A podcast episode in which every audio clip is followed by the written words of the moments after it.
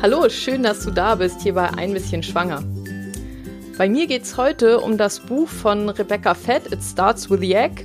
Das habe ich ähm, gerade ganz frisch mit ähm, wirklich großem Interesse gelesen. Ist sehr, sehr, sehr aktuell. Das ist von, ähm, ist jetzt 2016 nochmal neu aufgelegt, aber ich glaube, es wurde in 2014 geschrieben und das ist ja für den ganzen Kinderwunschbereich schon wirklich sehr aktuell. Und ähm, grundsätzlich wie auch schon der Titel sagt, geht es ihr darum zu erklären, inwiefern die Eizellqualität beeinflusst werden kann und insgesamt, was die Eizellqualität beeinflusst. In dem Buch werden aber auch noch ganz, ganz viele andere Themen angeschnitten. Das Buch ist, wenn man es sich kauft, denkt man eigentlich, dass es sehr, sehr ähm, speziell ist, aber es ist eigentlich durchaus auch sehr, sehr breit gestrickt. Also ähm, ich würde sagen, dass es eigentlich ein Buch ist, was, wo, wo jeder, der irgendwo im Kinderwunschbereich ähm, unterwegs ist, noch ein bisschen was lernen kann. Also auf jeden Fall sehr, sehr interessant.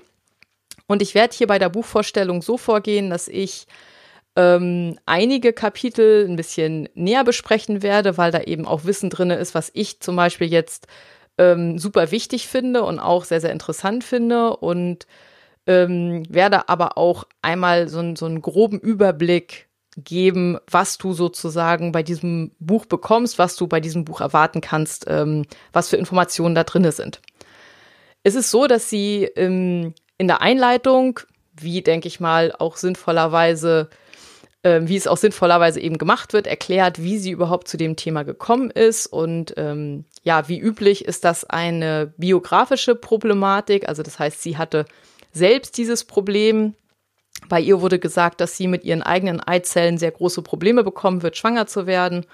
Und sie hat dann nach Möglichkeiten gesucht, wie sie mit diesem Problem umgehen kann, wie sie also die Qualität ihrer eigenen Eizellen verbessern kann. Und ähm, da sie auch selbst einen wissenschaftlichen Hintergrund hat, hat sie dann eben alle möglichen Publikationen, alle möglichen Studien äh, durchkämmt, um herauszufinden, was sie tun kann, damit sie eben doch eine Chance hat mit ihren eigenen Eizellen und ähm, hat das auch erfolgreich ähm, geschafft. Und das Wissen, was sie im Endeffekt ähm, in dieser Zeit und dann auch in der Zeit danach ähm, für sich herausfinden konnte, hat sie dann in dieses Buch gesteckt. Es ist so, dass das Buch in drei Teile eingeteilt ist. Ähm, Im ersten Teil geht es im Endeffekt um ja, um Dinge, die den Eizellen schaden können. Im zweiten Teil geht es um Nahrungsergänzungsmittel und im dritten Teil könnte man sagen, geht es so um das große Ganze.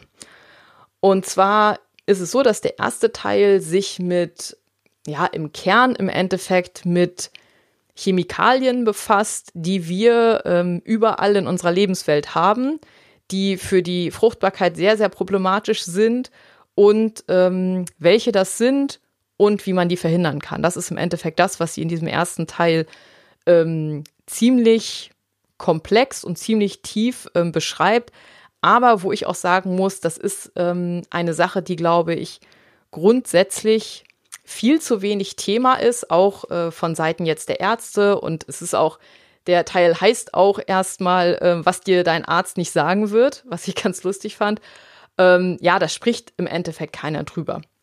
Deswegen ist das auf jeden Fall, was die Infos angeht, der Teil, wo ich jetzt auch ein bisschen mehr drüber erzählen werde. Und dann im zweiten Teil geht es um Nahrungsergänzungsmittel. Ich glaube, das sind Sachen, wo es schon sehr, sehr viele Infos drüber gibt. Und ähm, da gibt es so ein, zwei Sachen, die ich nochmal erwähnen werde, die bei ihr anders sind. Aber ansonsten ist es, glaube ich, so, sind es so die üblichen Verdächtigen. Und ähm, im dritten Teil geht es dann eben auch so ein bisschen um ähm, wie kann man die eigene Ernährung ein bisschen verändern, damit es, ja, damit man das Problem Unfruchtbarkeit äh, auch mit der Ernährung ein bisschen unterstützen kann. Im ersten Teil ähm, geht sie als so dass das die die erste wichtige Chemikalie, die sie da bespricht, das ist Bisphenol A. Das ist wirklich ein sehr sehr großes Thema. Ähm, ist aber nicht unbedingt so, dass man da ständig was drüber hört. Also wenn man es jetzt googelt, dann findet man sehr, sehr viele Studien, dann findet man ähm, sehr viele Artikel darüber, weswegen Bisphenol A problematisch ist. Und generell ist es halt so, dass Bisphenol A wie ein Hormon wirkt und deswegen bei Bisphenol A es auch nicht so ist, dass die Dosis das Gift macht, sondern Bisphenol A ist schon in ganz, ganz niedrigen Dosierungen ähm, wirksam und super problematisch, weil es eben in das ganz, ganz feine Hormonsystem des Menschen eingreift. Und sie, also ähm, Rebecca Fett,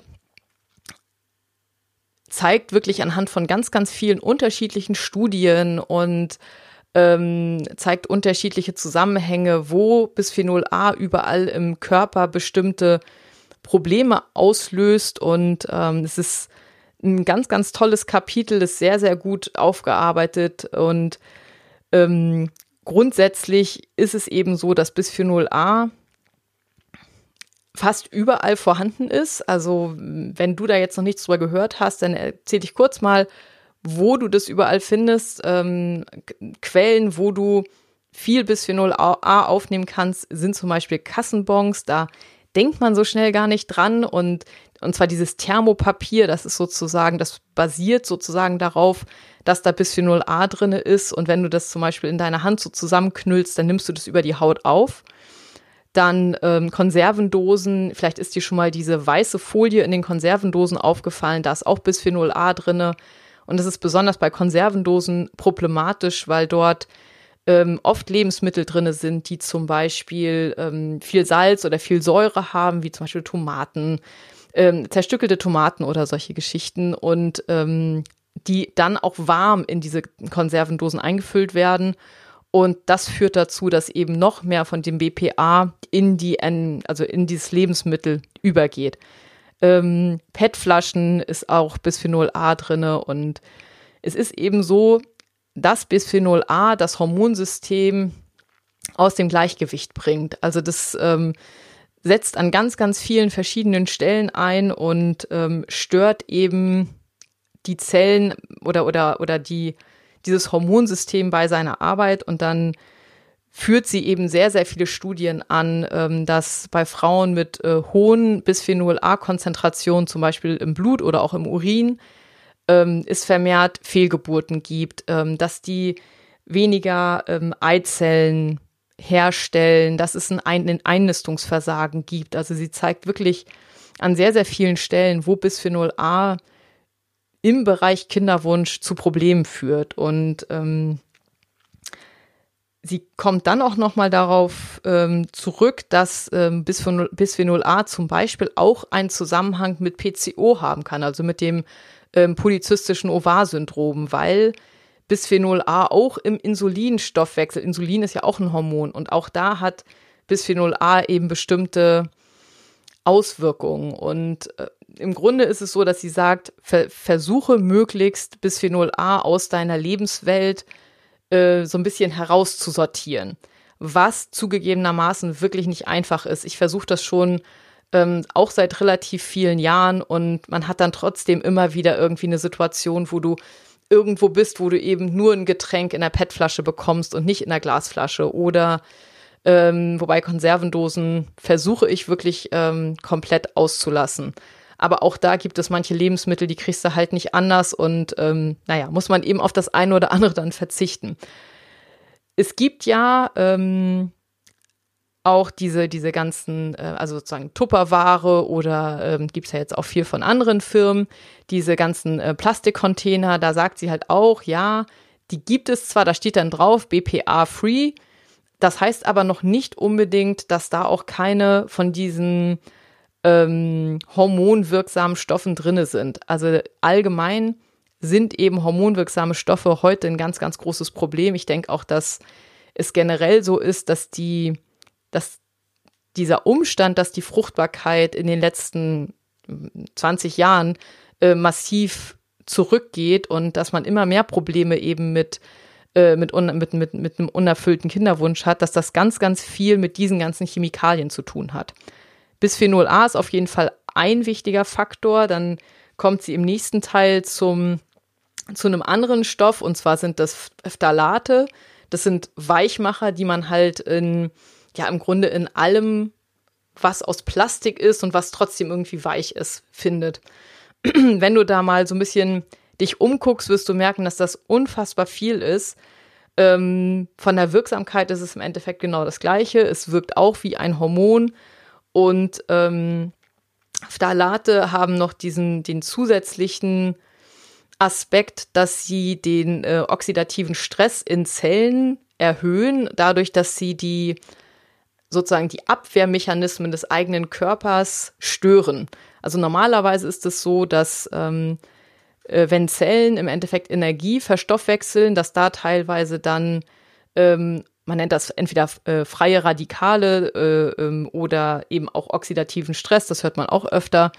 Und um das auszugleichen, gibt es dann Antioxidantien. Das hast du ja sicherlich auch schon öfter mal gehört. Und diese Antioxidantien neutralisieren die freien Radikale. Wenn diese Balance nicht, her, äh, also nicht da ist, das heißt, wenn es nicht genug Antioxidantien für die freien Radikale gibt, dann gibt es freie Radikale, die sozusagen ungebunden bleiben. Also man muss sich das so vorstellen, als wenn die Antioxidantien die freien Radikale neutralisieren. Und wenn das nicht möglich ist, dann führen die freien Radikale zu Schäden in den Zellen. Und ähm, insbesondere geht Rebecca Fett da darauf ein, dass die freien Radikale die Kraftwerke der Zellen zerstören bzw. schädigen. Und zwar sind das die Mitochondrien. Und ihre ähm, ja, also ihre Theorie ist, dass die Mitochondrien in den Eizellen einen ganz, ganz großen, eine, eine ganz, ganz große Aufgabe erfüllen, was die ähm, Teilung der Chromosomen angeht. Und die Teilung der Chromosomen ähm, insofern ganz wichtig dafür ist, dass sich die dass die Eizellen genetisch einwandfrei sind. Und wenn es dann eben dazu kommt, dass die Energieversorgung der Chromosomen durch die Mitochondrien nicht mehr wirklich ähm, richtig gut ablaufen kann, dass man dann eben auch mehrere Eizellen hat, die chromosomal nicht einwandfrei ist. Und ähm, weiter ist ihre Theorie, oder das ist auch äh, wissenschaftlich ja belegt, dass eben äh, Chromosomenfehlverteilung das größte Problem eigentlich darstellt, was zum Beispiel ganz allgemein eigentlich die, die Entwicklung von Embryonen angeht. Das heißt, ob die jetzt nun ganz, ganz früh stehen bleiben, ob sie sich nicht befruchten lassen oder ob sie sich nicht gut weiterentwickeln oder ob man frühe Fehlgeburten hat.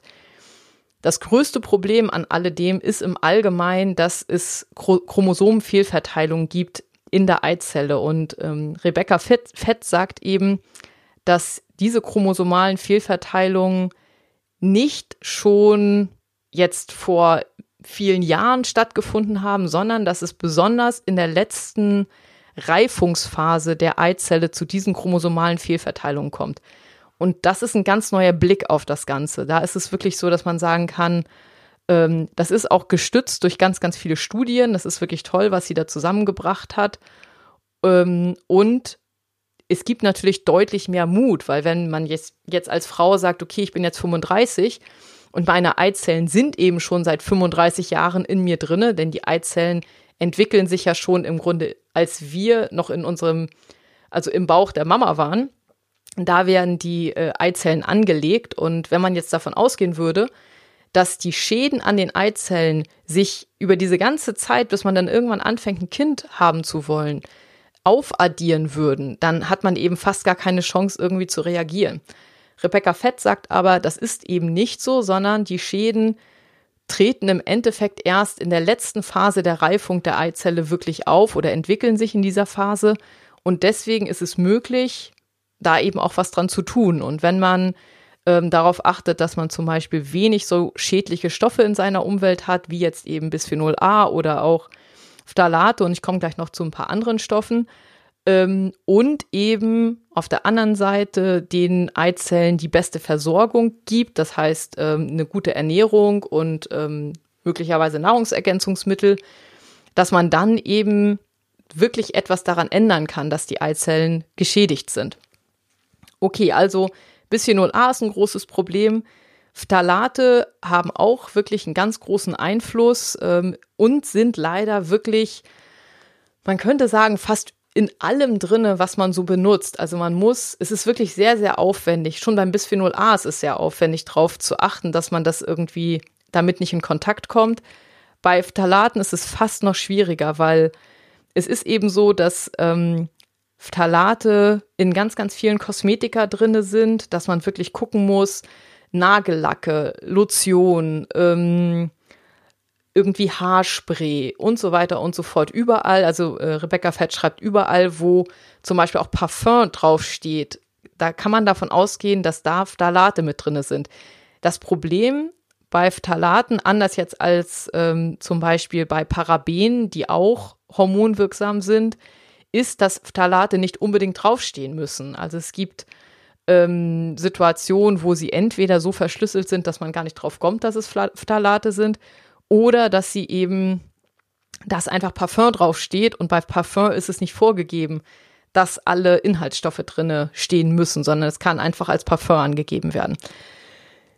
Wie du merkst, ist es sehr, sehr schwierig, ähm, da im Endeffekt wirklich zu gucken, dass man alle möglichen Sachen aus der Lebenswelt herausbekommt. Aber wenn man weiß, dass es diese Stoffe gibt, kann man es zumindest probieren. Ähm, bei Phthalaten ist es, glaube ich, auch noch so, dass ähm, Pestizide enthalten oft Phthalate. Deswegen empfiehlt Rebecca Fett auch, dass man ähm, möglichst nur Bio-Obst, Bio-Gemüse ähm, essen soll und ähm, auch allgemein Fertigprodukte, die in Plastik verpackt sind. Ähm, auch da ist es eben so, dass oft irgendwelche schlechten Stoffe in die Lebensmittel im Grunde übergehen, dass man auch das nicht unbedingt machen sollte. Was du vielleicht schon merkst, ist, dass ähm, das Herausnehmen dieser Dinge aus deiner Lebenswelt, das, krieg, das kriegt man nicht perfekt hin. Ich weiß, äh, beim Kinderwunsch versucht man immer, möglichst alles perfekt zu machen, aber es ist bei manchen Sachen einfach nicht möglich. Und ähm, es wird hier auch in vielen Studien gezeigt, dass es darum auch gar nicht geht sondern es geht darum, dass ähm, ganz, ganz oft gezeigt werden konnte, dass insbesondere Frauen, die überdurchschnittlich hohe Konzentrationen von diesen verschiedenen Stoffen im Blut hatten, dass besonders diese Frauen dann wirklich Probleme bekommen haben mit allen möglichen Sachen. Also ob das jetzt ähm, die Anzahl der Eizellen sind, die Qualität der Eizellen, mit der Einnistung oder eben auch dann mit frühen Fehlgeburten, weil es Probleme mit der Genetik gab. Aber dass das meistens eben nur der Fall war, wenn die Blut- oder die Urinspiegel viel, viel höher waren, als das unter normalen Umständen der Fall ist. Insofern macht es einfach Sinn zu versuchen, an den Punkten, wo man das hinbekommt, also wenn du jetzt zum Beispiel sagst, okay, ich habe zwar das eine oder andere Mal als Konservendose gekauft, aber das brauche ich gar nicht unbedingt, oder ähm, ich nehme irgendein Parfum, aber ich hänge da nicht so sehr dran, dann lass es einfach weg. Und damit ähm, tust du eben schon einiges, um die Situation zu verbessern. Dann ähm, kommt Rebecca Fett noch ganz kurz einmal auf Parabene zu sprechen, aber ähm, relativ kurz. Ähm, Parabene ist eben auch so eine Sache. Im Endeffekt kann man sagen, dass es sehr, sehr viele unterschiedliche Chemikalien gibt in unserer Lebenswelt, die ähnlich wirken. Also sie wirken alle irgendwo hormonell, was für Frauen genauso wie für Männer ein ganz, ganz großes Fruchtbarkeitsproblem darstellt. Und dadurch, dass es aber, man würde natürlich eigentlich denken, ja, warum ist das denn nicht reguliert? Das ist es an manchen Stellen. Du hast vielleicht schon mitbekommen, dass zum Beispiel bei Babyfläschchen ähm, oder auch äh, bei Kinderspielzeug sind zum Beispiel bestimmte Phthalate oder auch äh, Bisphenol A nicht mehr zugelassen. Aber das ist natürlich nur ein ganz, ganz kleiner Teil ähm, der Produkte, die auf dem Markt sind. Und die Problematik ist auch häufig zum Beispiel in der Schwangerschaft viel größer, als es jetzt ähm, natürlich, auch wenn das Kind klein ist, ist das, Pro ist das Problem da. Aber ähm, solange das Kind über die äh, Plazenta mit der Mutter verbunden ist, nimmt es solche Stoffe eben noch viel, viel massiver auf. Und ähm, das sind auch Sachen, wo einige Studien hier in dem Buch aufgegriffen werden und wo man ganz, ganz, also super, super viele Informationen bekommt. Überhaupt ist das Buch wirklich ein, ein, eine riesen Informationsquelle und es werden auch alle Studien angegeben. Das heißt, man kann sich alle Studien nochmal angucken, äh, auf die man, auf die sie sich bezieht. Das ist wirklich super gut gemacht. Ähm, genau. Wenn Sie Genau, dann kommt sie noch in diesem Teil des Buches einmal auf ähm, unerwartete Probleme, die man bei der Unfruchtbarkeit haben kann. Ähm, da sind Sachen dabei, die heute, glaube ich, schon relativ, ja, relativ häufig bekannt sind, wie zum Beispiel Vitamin D-Mangel. Ich glaube, da wird auch von den Kliniken jetzt schon drauf geguckt. Schilddrüsenfunktionsstörung, ähm, da wird im Allgemeinen auch drauf geguckt. Also es ist zumindest meine Erfahrung, dass das, dass da drauf geachtet wurde. Was noch nicht so richtig bekannt ist, das ist zum Beispiel Zöliakie, also Glutenunverträglichkeit.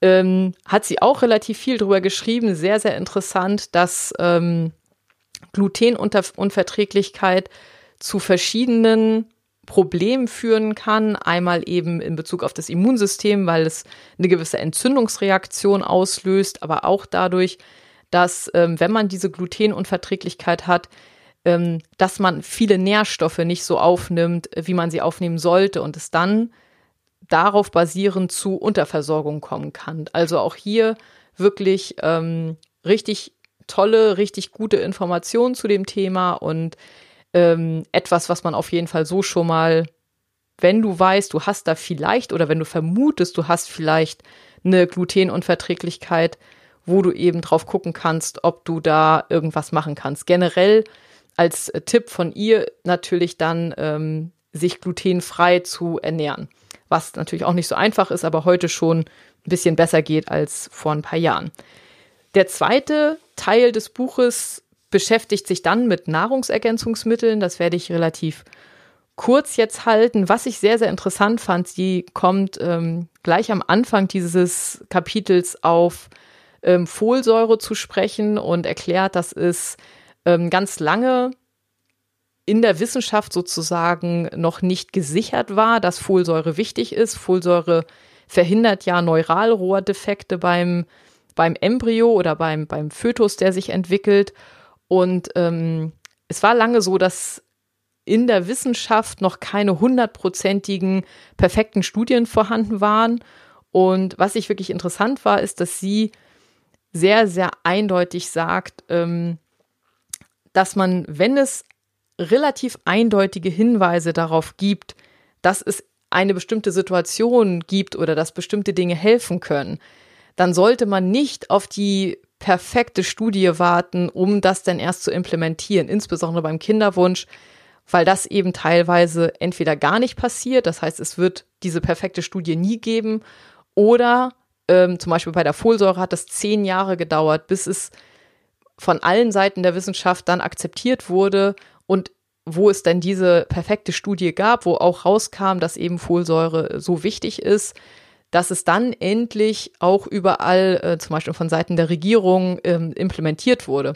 Aber es hat eben zehn Jahre gedauert und in diesen zehn Jahren sind viele Kinder mit einem offenen Rücken zur Welt gekommen, nur weil die Mütter das mit der Folsäure nicht wussten. Insofern, ähm, ja, sehr interessant, dass sie sagt, dass man wirklich gucken soll, dass wenn es bestimmte Hinweise darauf gibt, dass Dinge wirksam sind, dass man natürlich abwägen muss, was das Risiko angeht. Aber wenn es kein Risiko gibt, wie zum Beispiel bei der Folsäure, dass man dann durchaus diesen Hinweisen auch nachgehen sollte. Dann ähm, geht sie auf verschiedene wichtige Nahrungsergänzungsmittel ein. Also Folsäure ist dann eine davon. Das zweite ist Coenzym, Coenzym Q10, was sie ziemlich ähm, ausführlich ähm, erklärt, warum man das nehmen sollte, welche Voraus, also was daraus dann erwächst und welche Vorteile das bietet. Dann kommt sie zu ähm, verschiedenen Antioxidantien, also Vitamin E, Vitamin C, ähm, Alpha-Liponsäure und ähm, N-Acetylcystein. Das ist auch eher etwas, das kennt man eigentlich hier eher so als Hustenlöser. Das hat aber sehr, sehr viele unterschiedliche, ähm, sehr, sehr viele unterschiedliche Wirkungen und auch eine Wirkung, die zumindest da ist in Bezug auf, ähm, auf die Kinderwunschbehandlung, aber ja, da gibt es gewisse, es ist halt sozusagen ein Medikament und es gibt bestimmte Vor- und bestimmte Nachteile, die sie in dem Buch aber dann auch beschreibt. Dann ähm, schreibt sie noch was zu Melatonin. Das ist, ähm, ist unser Schlafhormon, was auch ähm, Vorteile bieten kann, allerdings nur, wenn man das so, wenn man schon in einer IVF oder einer ICSI-Behandlung ist und der Zyklus sozusagen von außen gesteuert wird. Ansonsten kann man nämlich bei Melatonin auch Zyklusprobleme kriegen, was natürlich dann bei der natürlichen Fruchtbarkeit keinen Sinn macht. Sie schreibt noch was zu äh, Myoinositol, das ist eher so für PCO ähm, relevant und dann äh, zu DHEA, was auch ein Hormon ist. Und das bezieht sich eher auf, ja, wenn man eine schlechte Eizellreserve hat oder wenn man schon ein bisschen älter ist. Und ähm, bei DHEA muss man auch wirklich gucken, dass man das immer ähm, unter ärztlicher Aufsicht macht, ähm, weil da die Spiegel wirklich auch getestet werden müssen. Interessant fand ich, dass es bestimmte Dinge gibt, die sie ausdrücklich nicht empfiehlt. Ähm, dazu gehört äh, Pygnogenol, Royal Jelly und ähm, sehr interessant L-Arginin, was ja eigentlich in ganz, ganz vielen, ja, Pimp My Ex oder Pimp My Sperm oder was auch immer, immer empfohlen wird. Ähm, sie hat auf jeden Fall die ein oder andere Studie, die das Ganze so ein bisschen mit einem Fragezeichen versieht und ähm, sie empfiehlt L-Arginin nicht grundsätzlich.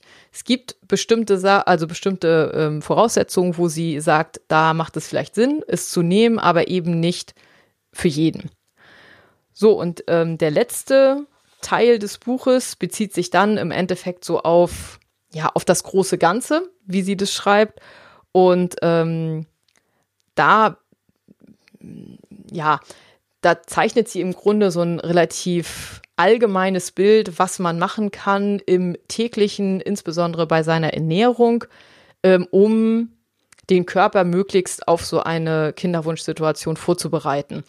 Sehr, sehr tief geht sie da auf Kohlenhydrate ein, dass man eben nur Kohlenhydrate essen sollte, die sich, äh, die langsam in den Stoffwechsel äh, die langsam im Stoffwechsel aufgenommen werden, wie zum Beispiel jetzt ähm, Vollkorn oder bestimmte ähm, andere Sachen wie Quinoa oder ähnliches und eben keine Kohlenhydrate jetzt wie Weißmehl oder Stärke oder ähm, Zucker natürlich schon mal überhaupt nicht.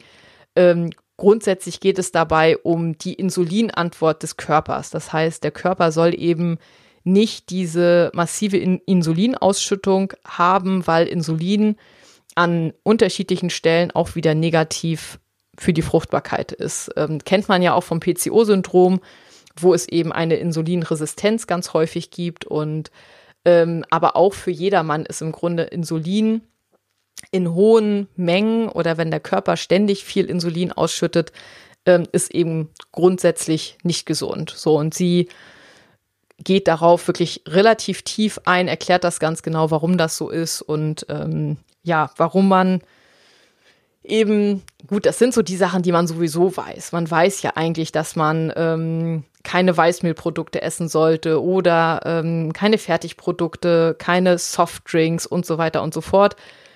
Was man in dem Buch noch so ein bisschen als Zusatzinfo kriegt, ist, warum das so ist. Und das äh, finde ich auch sehr, sehr gut.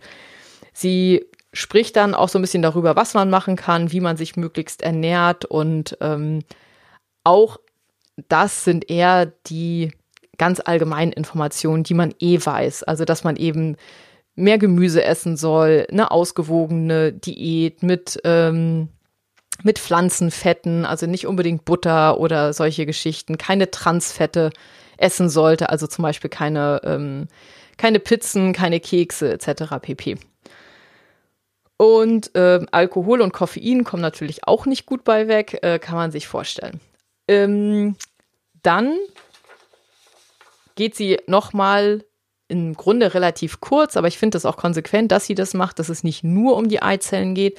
Sie geht relativ kurz nochmal darauf ein, wie das äh, in Bezug auf die Männer ist. Und das kann ich jetzt auch hier relativ kurz sagen. Im Endeffekt sind die meisten Dinge, die im weiblichen Körper negativ wirken, beim Mann genauso negativ. Ähm, natürlich vielleicht in der Wirksamkeit hier und da noch ein bisschen anders oder ähm, das eine ein bisschen mehr und das andere ein bisschen weniger. Aber grundsätzlich ist es auch so, ähm, dass Männer eben ähm, bei BPA und bei allgemein bei endokrinen Disruptoren, also alles, was hormonähnlich wirkt, müssen Männer super aufpassen, weil das dann eben die Testosteronproduktion runter ähm, runterregelt beim Mann und dann die Spermienqualität schlecht wird und ähm, weiter ist es so, dass äh, auch Insulin beim Mann nicht gut ist, dass auch äh, natürlich die Ernährung beim Mann ähnlich ähm, besser ist, wenn, wenn man sich halt gesund ernährt. Und so ein paar Sachen sind natürlich bei Spermien anders als bei der Frau. Zum Beispiel, dass ein Mann halt darauf achten sollte, dass ähm, er möglichst nicht, also das Telefon zum Beispiel nicht vorne in der Hosentasche haben soll wegen der Strahlung. Das ist auch nicht gut für die Spermienqualität. Dass ähm, äh, Alkohol, äh, Koffein nicht, nicht wirklich gut ist für die Spermienqualität und auch Wärme. Denn es ist ja nicht umsonst so, dass die Hoden außerhalb des Körpers gelagert werden, sondern es geht halt darum, dass der Körper dadurch die Temperatur, in der die Spermien sich äh, entwickeln, dass die Temperatur geringer ist als im normalen Körper. Und das ist ganz, ganz wichtig. Das heißt, solche Geschichten wie Sauna oder Sitzheizung ständig im Auto im Winter ist einfach für die Spermienqualität eher suboptimal. Sollte man also besser lassen. Ähm, ganz am Ende des Buches gibt es noch verschiedene Pläne für verschiedene Situationen, also so, sozusagen so eine Art Starterplan, was man, wenn man erst am Anfang des Kinderwunsches steht, ähm, umsetzen kann. Dann gibt es so einen mittleren Plan und einen Plan für Fortgeschrittene und dann noch ein paar andere Hinweise für spezielle Situationen, zum Beispiel bei PCO oder wenn man eine schlechte Eizellreserve hat, wo sie im Endeffekt so ein bisschen aufschlüsselt, wer was machen sollte und wer zum Beispiel welche äh, Nahrungsergänzungsmittel nehmen sollte und in welcher Dosis. Also ähm, wirklich gut gemacht. An der Stelle nochmal meine Meinung zum Buch. Ähm, Rebecca Fett hat wirklich ähm, bei ihrem Buch super viele Informationen drin. Ähm, wenn du dich noch nicht so wahnsinnig mit diesen ganzen Dingen befasst hast, wie mit Nahrungsergänzungsmitteln oder insbesondere eben auch mit ähm, Chemikalien, die schädlich sein können, dann ist das wirklich ein Must-Read.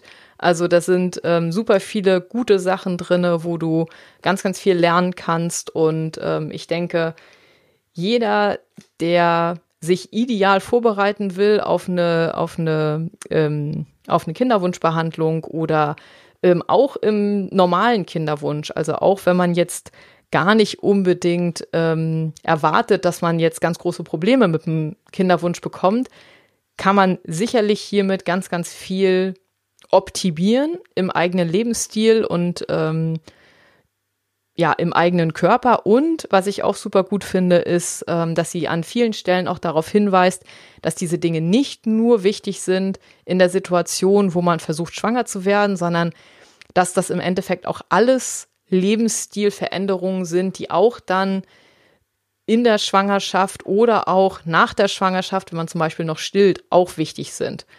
Und ähm, ja, das finde ich super wertvoll. Also das, ähm, ich glaube, wenn man das umsetzt, was hier in dem Buch drinne steht, tut man seiner Gesundheit wirklich ähm, ganz, ganz großen Gefallen, ist ähm, definitiv sein Geld wert und ähm, ich werde da ganz sicherlich noch relativ oft auch mal was nachschlagen oder mal mir die eine oder andere Studie raussuchen, die sie hier ähm, zitiert hat. Und ja, habe, ich weiß gar nicht, weiß gar nicht genau, was ich jetzt bezahlt habe, ist aber irgendwie unter 20 Euro.